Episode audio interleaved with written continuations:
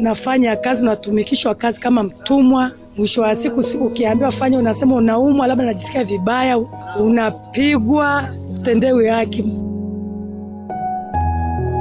Migogoro inaongezeka, vurugu katika dunia zinazidi kupamba moto, na wakati huo hata idadi ya mauaji, manyanyaso ya kijinsia, ukatili na ubaguzi dhidi ya wanawake nao unakithiri kila kukicha. Mwanamke mmoja kati ya watatu duniani anapata moja ya mtindo wa ukatili huu, ikiwa ni kimwili au kijinsia. Na wakati huo huo, ripoti mpya iliyotolewa tarehe 25 Novemba 2018 na ofisi ya Umoja wa Mataifa ya madawa na uhalifu UNODC inasema nyumbani ni mahali hatari zaidi kwa wanawake na hususan kwa mauaji na ukatili, wengi wakipoteza maisha mikononi mwa wenzi wao au familia, ambapo kwa mwaka jana wanawake elfu themanini na saba waliuawa huku elfu hamsini ambao ni sawa na asilimia hamsini na nane ikiwa ni mikononi mwa wenzi wao au jamaa na watu wa familia.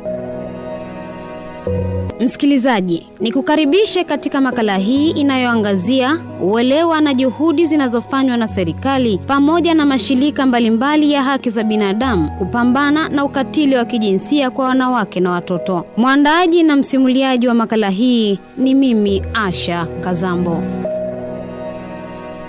Ukatili wa kijinsia ni unyanyasaji wowote unaofanywa na mtu dhidi ya mtu mwingine bila kujali umri, maumbile, kabila, rangi, dini au mtazamo wa kisiasa. Unyanyasaji huu unahusisha mambo mengi kama kumpiga mwanamke au mwanaume, kumnyima mtoto elimu, kumlawiti mtoto wa kike au wa kiume, kumbagua mtu katika mahitaji ya msingi au kuwanyima urithi warithi wanaohusika.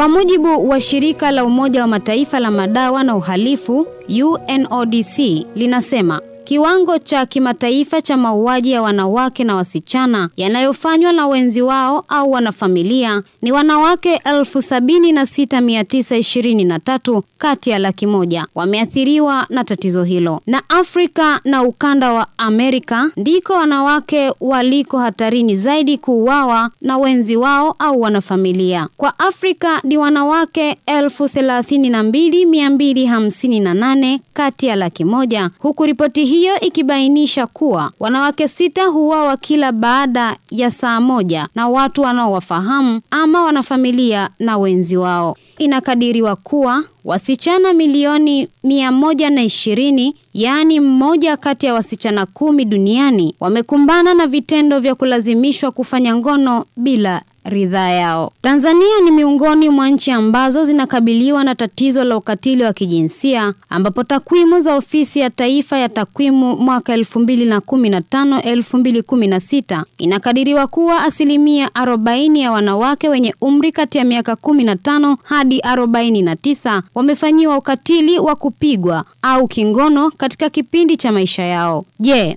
Jamii ya Kitanzania inaelewa ukatili wa kijinsia ni nini? Rose Darling Hilal mwenye umri kati ya miaka ishirini na kuendelea anasema ukatili wa kijinsia umegawanyika katika makundi mbalimbali mbali. Kuna ukatili kati ya mtoto wa kike, kuna ukatili kati ya mama na familia yake, na pia kuna ukatili nategemea sasa unategemea, unaweza kukuta kuna mwanaume anamnyanyasa binti katika mahusiano au unaweza kukuta ni baba wa familia kabisa anam, anamnyanyasa binti au anamnyanyasa mke wake kwa kumpiga. Pia mabinti wadogo wadogo wananyanyaswa na ndugu zao kwa kufanyiwa tohara bila wenyewe kutaka. Wakati Rose Darling akisema ukatili wa kijinsia umegawanyika katika makundi tofauti, wengine wanasema hawana uelewa juu ya suala hilo. Ah, mimi sifahamu chochote kuhusu hiyo nani hiyo ukatili wa kijinsia, yaani huwa linahusu nini? Ukatili huo unatokeaje? Sijaona, tumeona tu tumekaaga tu kama kawaida tu. Umeolewa kwenye nanili familia, mwanaume anaanza kukunyanyaza, akutendee haki, kwa mfano akuachie hela matumizi ya nyumbani, au anakuambia usifanye biashara yoyote. Hata kwa wanaume pia kuna vitendo ambavyo tunaona vipo vinajitokeza, unyanyasaji wa sasa, masuala ya kindoa.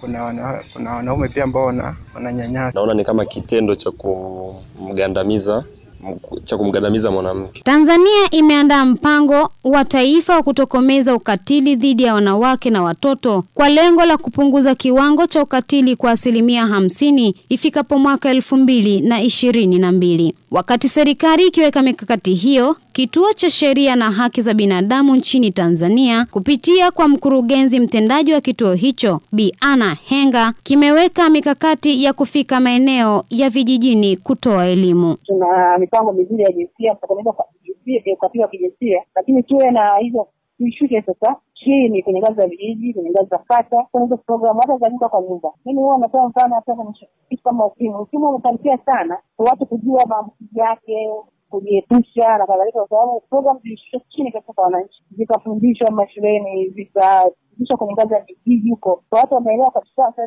sana unaambukizaje. Kwa mfano, Jamii imekuwa ikitupiwa lawama kwa kutotoa ushirikiano kwa vyombo husika kutokana na kuhofia usalama wao na pia kuona aibu kueleza maudhi wanaoyapata, lakini wanashauriwa kutosita kutoa taarifa. Mimi nawachowashauri waamke waache kulala, namaanisha kwamba wasiogope kusema ukweli, maanake ukweli unamweka mtu huru. Wakiendelea kujifichaficha hivyo, watazidi kuteseka. Mimi ushauri wangu na nawaambia waache, sote binadamu, tokea jambo tuelimishane, tuelezeane, tukosoane, maisha yaendelee.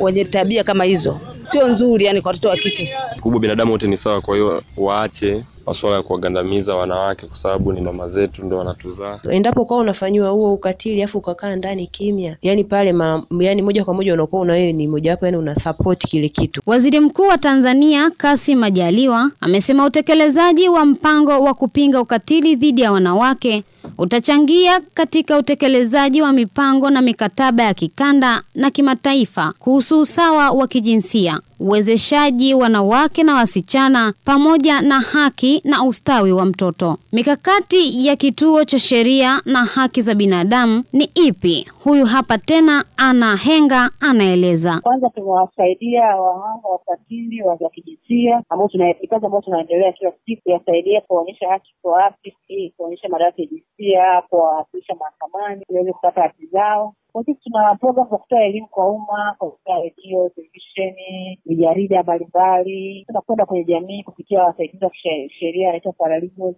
ambao tunawaelimisha waelimishe jamii.